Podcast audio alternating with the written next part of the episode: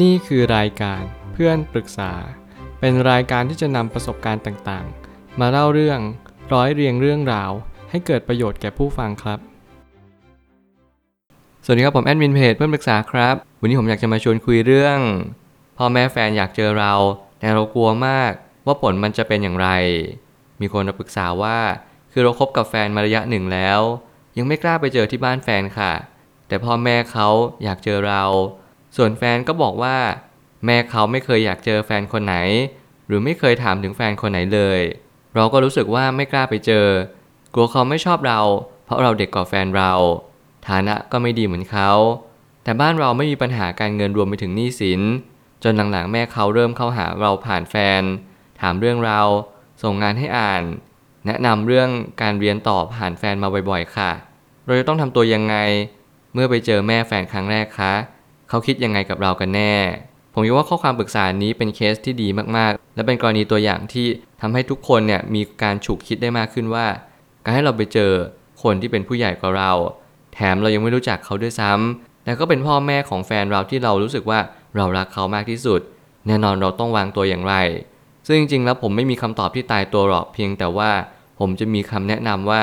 ทุกครั้งที่เราไปเจอสิ่งที่เรากลัว หน้าที่ของเราก็คือพยายามก้าวข้ามผ่านความกลัว ด้วยการใช้สติให้มากที่สุด ไม่ว่าจะเป็นการให้เราวางตัวให้ดีที่สุด ฝึกฝนที่จะเรียนรู้ว่าผู้ใหญ่เนี่ยเขาคาดหวังอะไรในตัวเราทำไมเขาถึงต้องมาเจอเราด้วย ลองคุยกับแฟนให้ได้หมดเปลือกที่สุด เราก็จะได้คำตอบว่าทุกคนมีเหตุผลของตัวเอง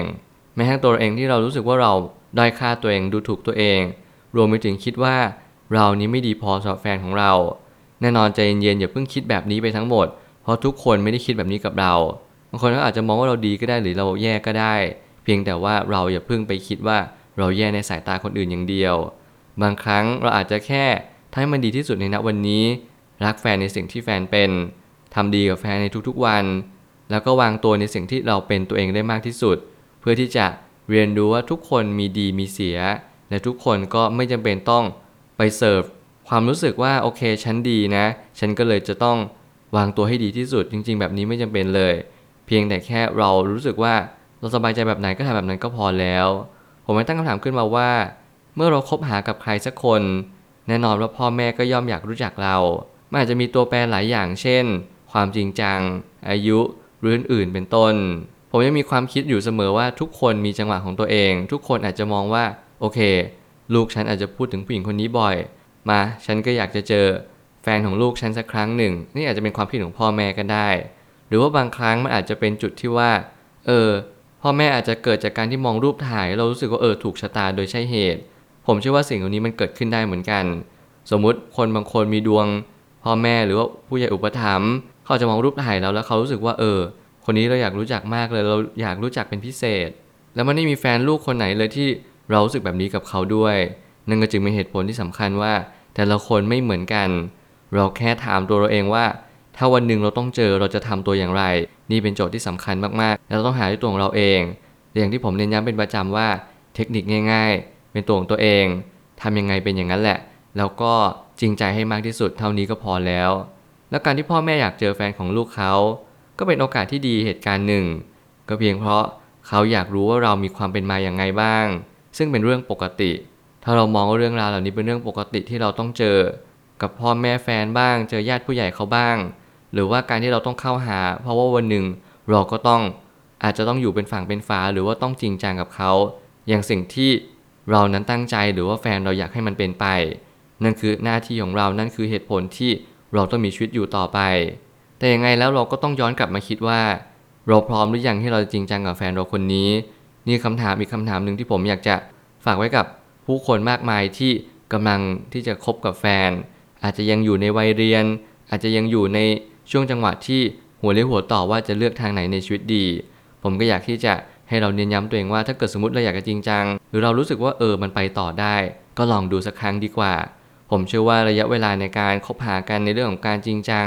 การแต่งงานรวมไปถึงการอยู่กินเนี่ยมันไม่มีคำตอบหรือระยะเวลาตายตัวบางคนก็แต่งงานเร็วบางคนก็อยู่กินกันเร็ว บางคนแต่งงานช้าอยู่กินกันช้า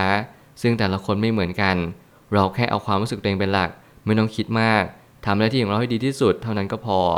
หากเราคาดหวังอย่างมากเพื่อให้ทางบ้านแฟน ยอมรับในตัวเรา เราก็ต้องทำการบ้านหนักสักหน่อย เช่น ถามแฟนเราดูว่า พ่อแม่เขาเป็นคนอย่างไร เพื่อเตรียมตัวตอบคำถาม ถ้าเกิดสมมุติว่าคำถามอย่างเช่น เราเป็นมาอย่างไร พ่อแม่เราทำงานอะไร ตัวเราเนี่ยมีเป้าหมายอย่างไรบ้าง ผมเชื่อว่ามันเป็นคำถามที่คลาสสิก แล้วมันก็เป็นคำถามที่บางครั้งอาจจะยังตอบไม่ได้ทั้งหมด มันอาจจะเป็นเพราะที่บ้านเราอาจจะไม่ค่อยดีหรือว่าไม่ค่อยน่าชื่นชมสักเท่าไหร่ ผมก็ยังเชื่อว่า การให้เราเลี่ยงคำตอบบ้างบางครั้ง อาจจะเป็นสิ่งที่ดีที่สุด แต่ยังไงแล้วก็ยังให้เราตอบแบบความจริงใจเป็นหลักความสมจริงเป็นเรื่องที่เราควรที่จะน้อมนำมันมาในการสนทนาในทุกๆ ครั้ง ผมเชื่อว่าผู้ใหญ่หลายคนเขาดูเราออก และเขาก็มองเราเป็นว่า เราเป็นคนยังไงจริง ๆ แค่เราพยายามทำตัวเองให้ มันสมกับสิ่งที่เราเป็นก็พอแล้ว บางครั้งเราตอบไม่ได้อาจจะยิ้มเขินๆเขาอาจจะเปลี่ยนคำถามไปหรืออะไรแบบนี้เป็นต้น ซึ่งเราก็แค่ไปให้เขาเจอหน้าแล้วก็ตอบคำถามเขาบ้าง บางครั้งบางคราวมันอาจจะเป็นสิ่งที่เขาอาจจะเปิดใจกับเรามากขึ้น แล้วก็เปลี่ยนมุมมองว่า เรานั้นก็คงไม่พิษภัยกับตัวของเขา รวมไปถึงลูกของเขาเองด้วย นี่เป็นทั้งโอกาสและเป็นทั้งสิ่งดีๆ ที่มันเกิดขึ้นกับเราเอง แถมแนวโน้มที่พ่อแม่แฟนเนี่ย พยายามติดต่อเรา ส่งงานมาให้เราผ่านแฟนเนี่ย มันก็เป็นโอกาสที่ดีเหมือนกันที่ทำให้เราได้รู้ว่า เขาก็ยังหวังดีกับเราส่วนหนึ่ง เขาเอ็นดูเราเหมือนลูกเขาคนหนึ่งด้วยเหมือนกัน สิ่งนี้เป็นสัญญาณที่ดีมาก แล้วผมก็อยากที่จะให้เราสังเกตเรื่องนี้เอาไว้สักนิดหนึ่งว่า พ่อแม่ไม่ค่อยหวังร้ายกับใครสักเท่าไหร่ เพียงแต่ต้องสังเกต ถ้าเกิดสมมติว่าผมเจอเหตุการณ์นี้ผมอาจจะตั้งคำถามทีนึงว่าทำไมเขาถึงรักเราขนาดนี้ และทำไมเขาต้องทำดีกับเรา ไปเพื่ออะไรกัน นี่คำถามที่เราควรตั้ง และผมเชื่อว่าทุกคนที่อยู่ในโมเมนต์นี้จะรู้คำตอบให้ตรงทุกคนเอง หาคำตอบให้เจอ นั่นแหละคือสิ่งที่ใช่ที่สุด ไม่จำเป็นต้องกลัวไปก่อน เพราะว่าถ้าเราเป็นคู่กับแฟนเราจริง ๆ มันจะมีหนทางเดินไปอย่างแน่นอน เราแค่ทำหน้าที่ของเราก็พอถ้าไม่พร้อมก็ยังไม่ต้องไปเจอก็ได้ นี่คืออีกเหตุผลหนึ่งที่ผมเข้าใจว่า แต่ละคนเวลาคบกับแฟน อาจจะมีภาพที่ไม่ชัดเจนว่าเราจะไปต่อจริงๆหรือเปล่า เมื่อเราอาจจะยังไม่รู้ในชีวิตอนาคตอย่างแท้จริง